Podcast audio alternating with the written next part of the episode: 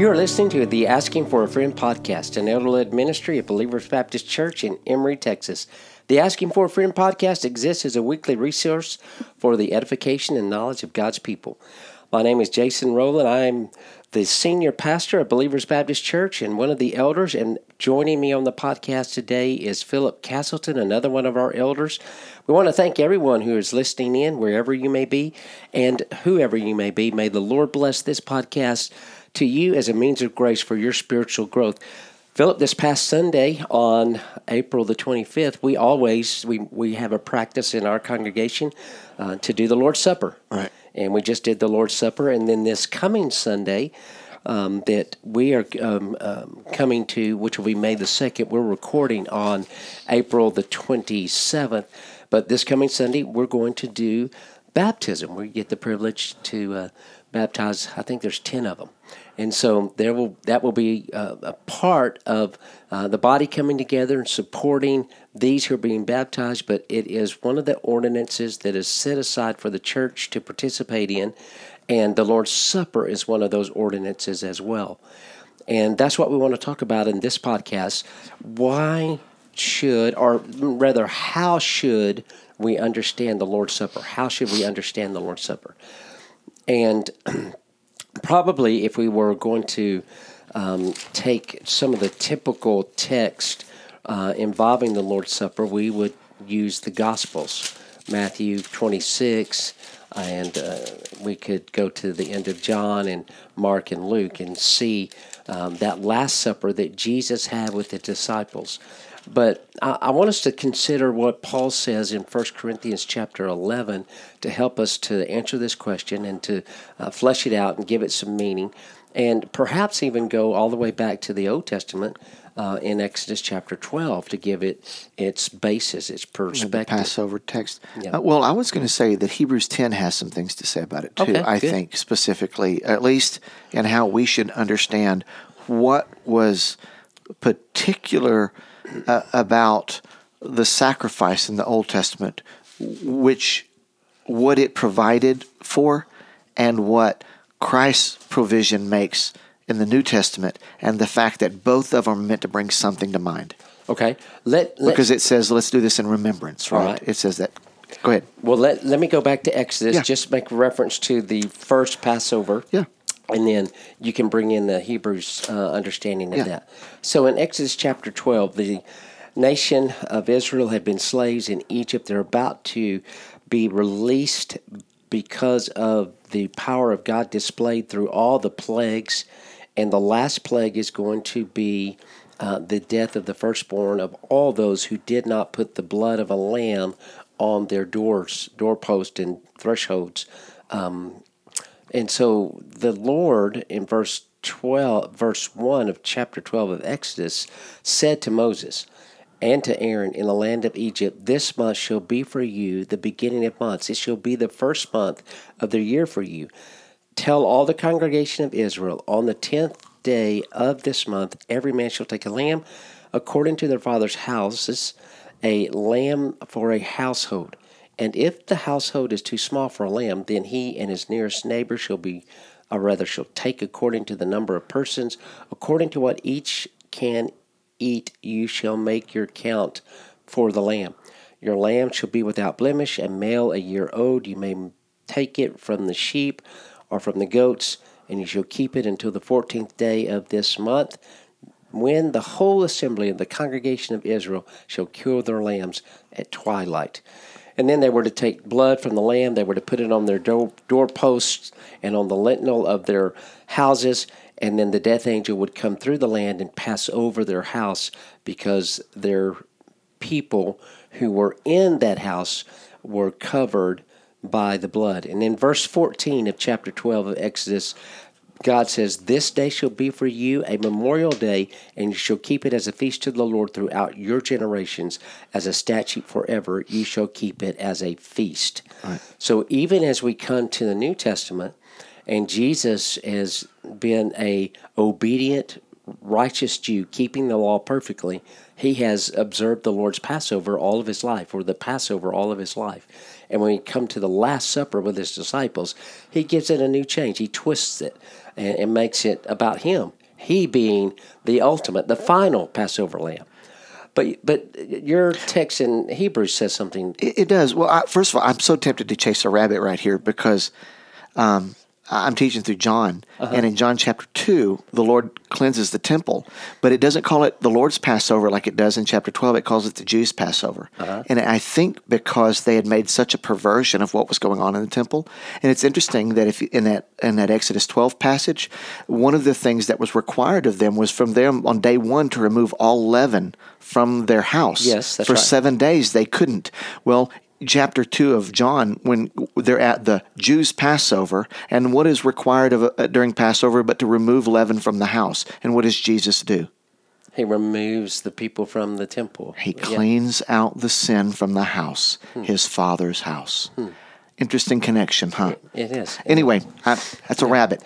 But, but nevertheless. But, but, but, but, in following up with that, uh-huh. Um, we didn't talk about that since you mentioned the unleavened bread and, and the, the the actual Passover would have particular pieces and things that represented uh, this great exodus that God was bringing about for the nation. This redemptive work that He was doing through the people being released from slavery and bondage in Egypt. Um, there were all these different pieces, cup and bitter herbs, yeah. unleavened bread, uh, the sayings that were said, the songs that were sung, mm-hmm. all of those had um, reason for the Passover meal. Well, and even then, when um, Paul talks about the self examination that he gives in, in 1 Corinthians 11, right, really, in essence, that's a reference back to the removing leaven.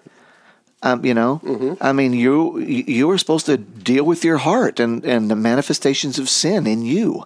I mean, in a real sense, it's it's going back to that. In fact, it's so interesting that in I think it's 1 Corinthians chapter six, he actually tells them remove the leaven because our Christ, our sacrifice, um, he's our Passover lamb. Um, I know what you're referencing. I, I didn't think it was in First mm. Corinthians chapter six.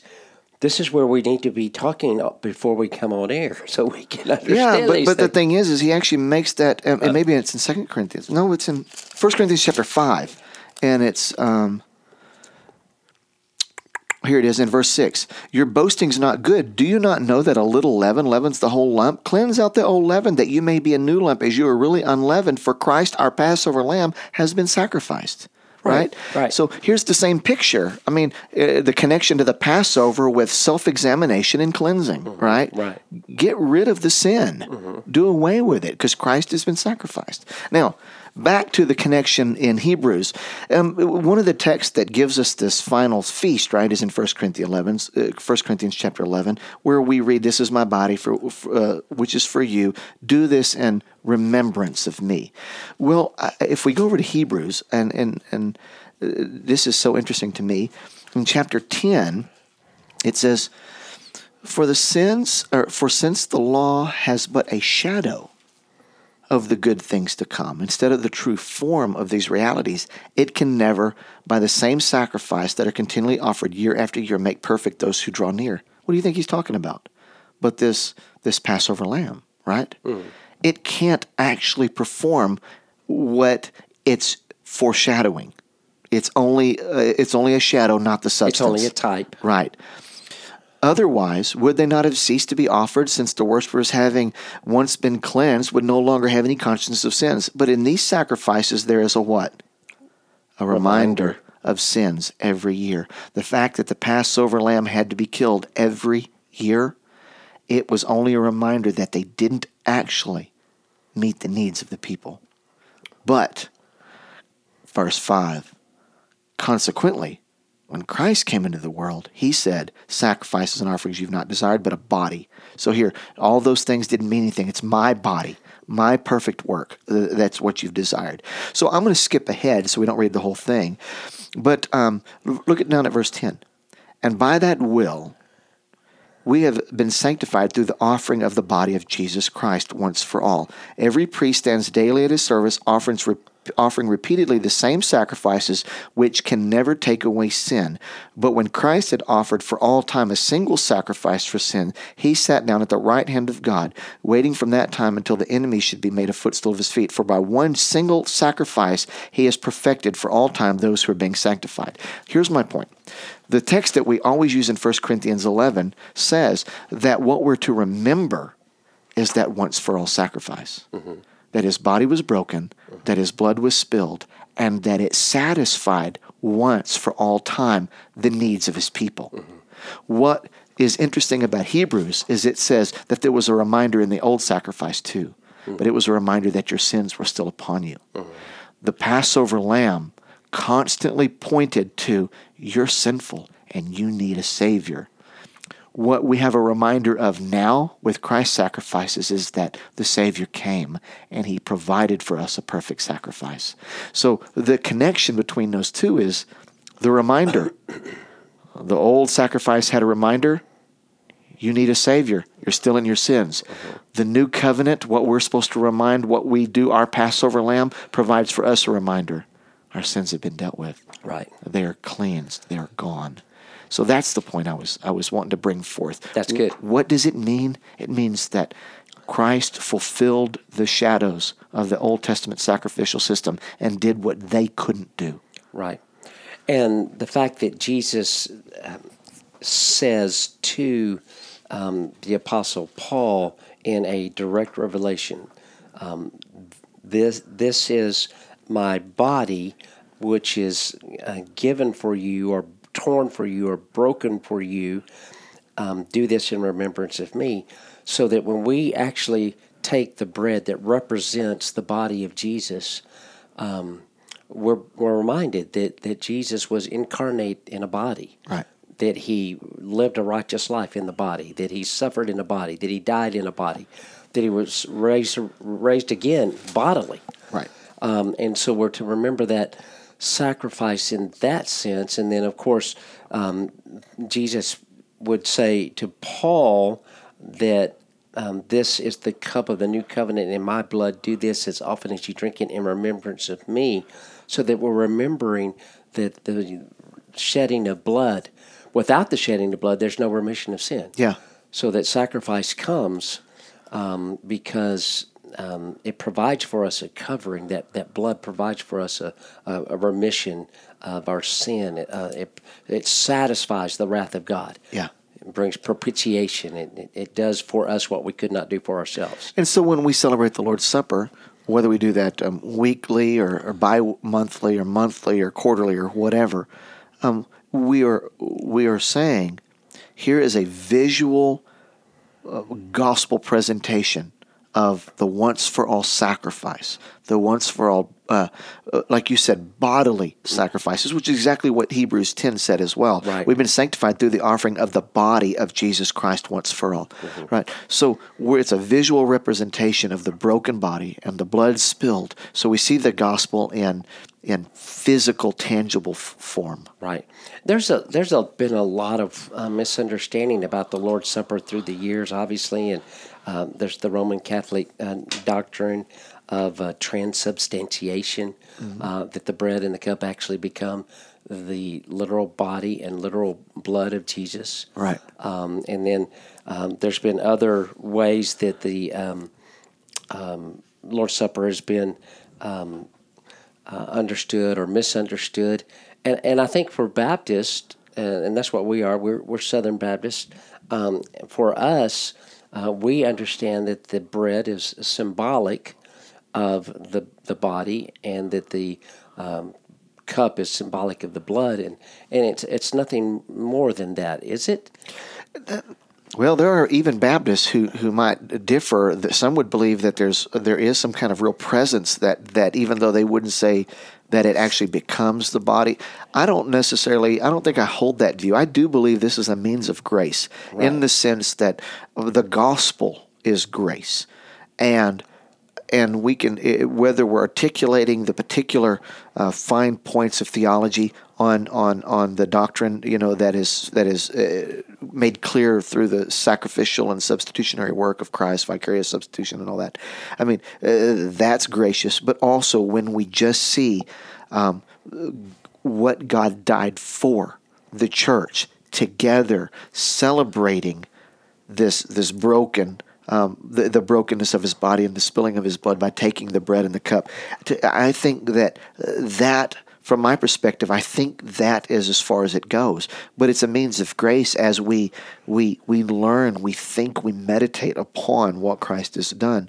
I don't I don't hold some kind of mystic view at all right. on, on the elements. Yeah, and that, that's what I was referring to. I mean, and I think there's a Lutheran um, understanding of the of the uh, Lord's Supper that that um, says that the body and the blood of Christ are to be substantially present. I'm not sure exactly what that means. Um, yeah, I I don't either, and I'm not studied too hard into that. And yeah. I think the reason is is because I think sometimes people get lost in the weeds. It says here, "Do this in remembrance of me." Right. Um, that's all it says. I mean, do this in remembrance. I think that if God had intended us to to to do more than um, then understand this as a visual uh, means of understanding what took place, mm-hmm. then he, he, he would have said more about it. He doesn't. Right. So um, now uh, maybe that's a naive way of looking at it. I'm happy for um, any uh, Lutheran, uh, any Protestant that has a different view um, to uh, contact me and let's talk about it. I'm, I'm willing and able to um, have those discussions and, and actually encourage anybody that has a different view to contact me. I'm, I will take those conversations. I am not afraid of your conversations. I like them. So uh, contact me. But, uh, well, but that is the view I hold. Yeah, absolutely. And, and that's why I, even brought it up because I think that um, we just want to be clear as to what our view is and, and how we try to represent that uh, view faithfully in uh, our congregation. Yeah. And uh, I think that we um, are definitely in agreement on our understanding of it. Um, in the context of 1 Corinthians 11, well, I made a comment that Paul says in verse 23 For I received from the Lord what I also delivered to you, that the Lord Jesus, on the night that he was betrayed, took bread. And then it, it goes from there. But so what? What I'm what I looking at and how I understand that is that First Corinthians would have been an early letter of Paul, um, probably even before the completion of the Gospels, so that by direct revelation, Paul received what the formula is, what the right way to um, participate in the Lord's Supper. And that's what he's communicating. I receive from the Lord and I deliver it now to you, Corinthians, yeah. but it's something that we understand to be applicable to um, this very day, the way that Paul lays it out. And he actually, in the context, does a rebuke of the Corinthians. Yeah, who had, uh, had used it as an opportunity for, um, well, like they did everything else, to self glorify and self right, yeah, right. promote.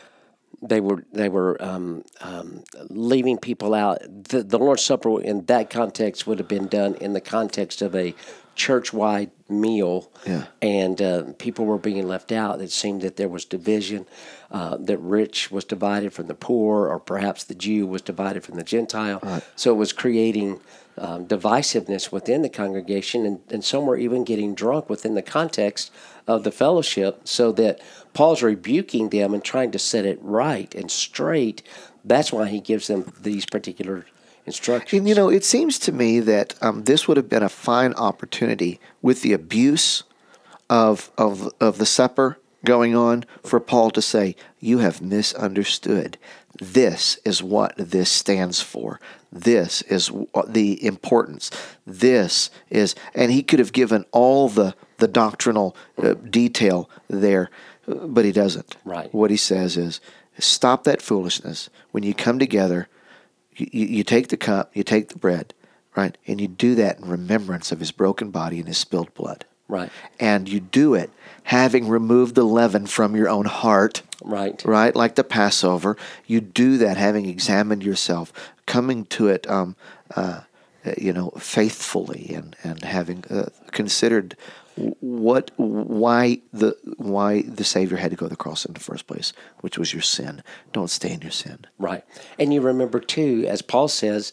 As often as you eat this bread and drink this cup, you proclaim the Lord's death until He comes. Yeah. So you you are looking forward, you're looking past to the redemption that has been provided, but you're also looking forward to the glorification, the ultimate end of that redemption. Yeah, and I think that's um, this is the mandate to continue it um, beyond the Corinthians. Uh-huh, right. Un- until he comes back, this should be something that's ongoing in the Church of God. Right, In the right. Church of Christ, right? Right.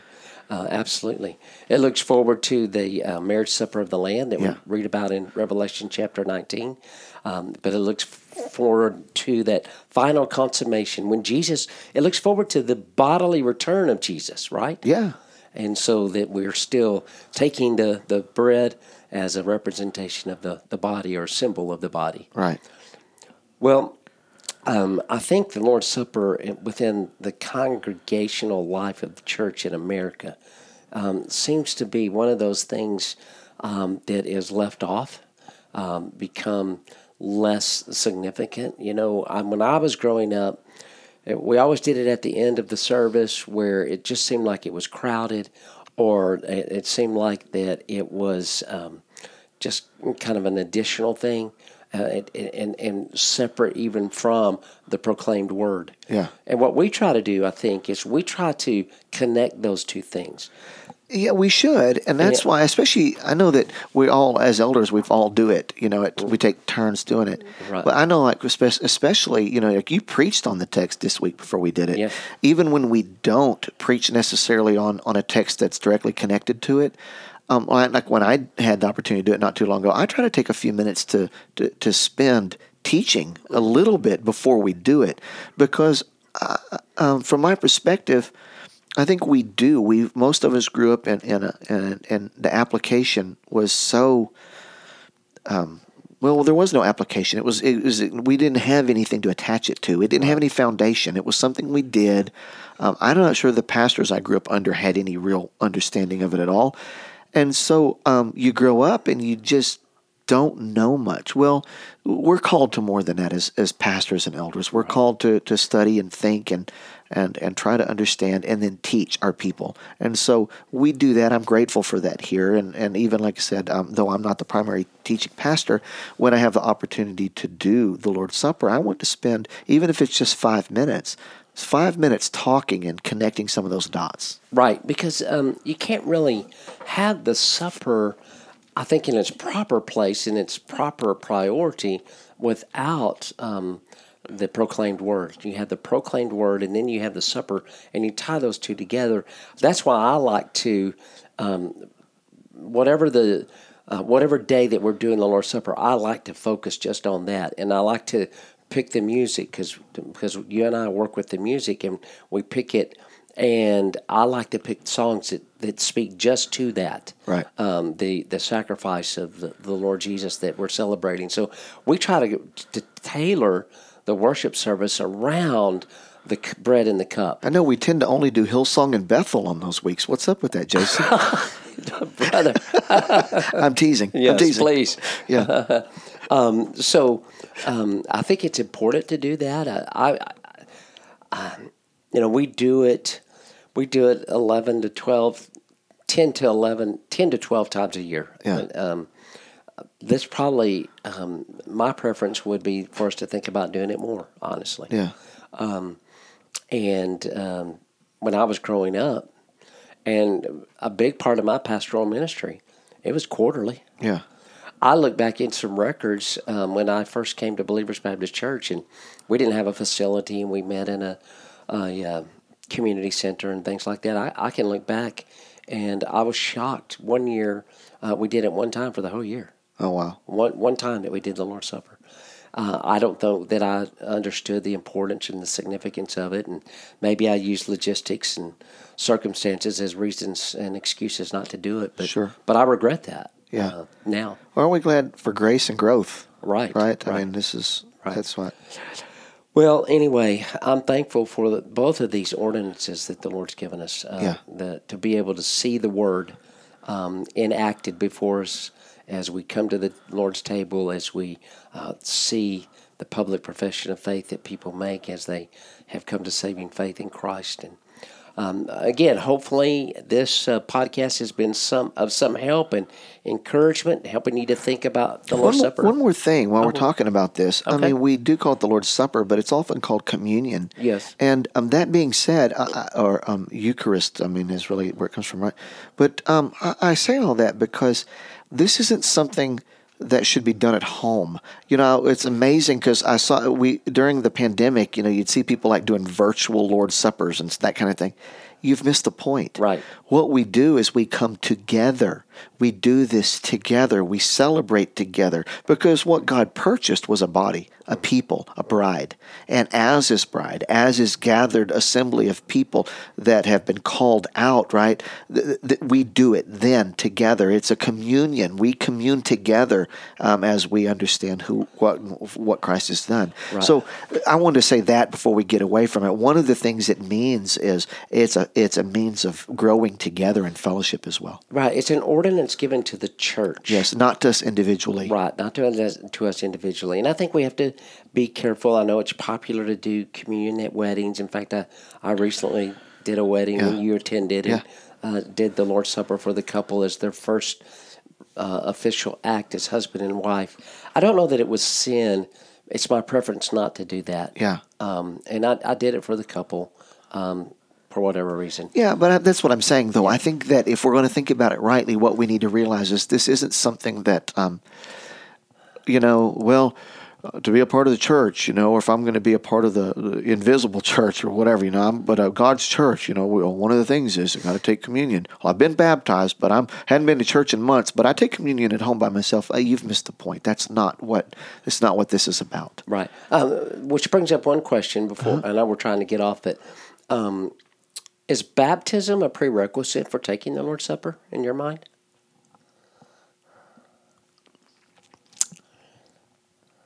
Um, Dead air is not good. Well, no, I understand it. Well, I'm going to say no, and I'm going to say no for here's a prime example. We Sunday we did the Lord's Supper. Yeah.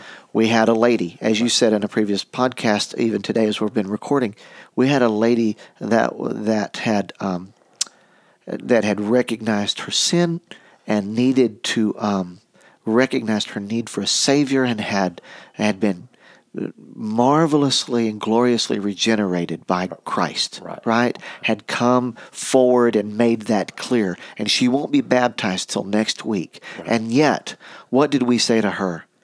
Please partake with us of the death and resurrection, right? Right. Do this. We didn't say, you know, next month you'll be eligible. Right. We said, no, you're in Christ. Partake. Right? Right. Um, So, so I would say no, it's not. Um, it's probably preferable. I mean, the evidence, the, the visual evidence, the other ordinance, right, that we belong to Christ, that we've been, that we're in the body, is that we have been baptized. Right. So uh, that is um, uh, the, the visual evidence of that. But I mean, we don't believe in baptismal regeneration, not getting wet part anyway. Right, We right. we believe in the baptism it saves that First Peter talks about, and that Romans six talks about. Uh, that our immersion, our connection to Christ, is what we're, is how we're saved. Right. right through faith in the finished work and so forth. Our death and resurrection with Him, but not actually getting wet. So I would argue that she's been baptized Right. into Christ, Yes. and that will be evidenced by her going through the ordinance of baptism next week. Yes. But she has been baptized spiritually into Christ, into his death and his resurrection, and therefore she was eligible to partake of the Lord's Supper. So the answer is yes and no. Baptism is necessary, and it's not. Right. Baptism in, in into Christ Yes. uh, is necessary because that proves that the person is a believer and you're welcome to come to the table. Yeah. And then baptism through water ordinance to symbolize the death, burial, and resurrection of the old person, and there's a resurrection of the new person. Yeah. Is, is would not be a prerequisite. No. Not not for not from my perspective, especially in the context of what happened to us just this past week. Right. Sure. That's the way that I understood it at the in the moment too. And Yeah. so I think that was right. I mean, you know, and, and like I said, you asked me that question point, you know, without any previous thought, but I think that's the way I would answer it. Yes and no. Right. Uh, Spiritually, yes. Physically, no, but preferred. Right, exactly. Yeah. Well, we hope that um, this podcast has been, again, of some help to you and certainly appreciate any way that you can uh, encourage us through reviews or shares. Uh, get on uh, the church website and you can go to our media tab and then you can scroll down and you can find the podcast. And um, maybe this will be of uh, some encouragement some information to you to help understand the lord's supper better. This was the 83rd episode and um, we'll come back um, at the end of May, and we will record again the June podcast, and then in July we, there will be no new podcast, and then we'll come back in August uh, and uh, record a podcast at that time. Well, the Lord bless you. Thank you for listening. Grace and peace. Amen.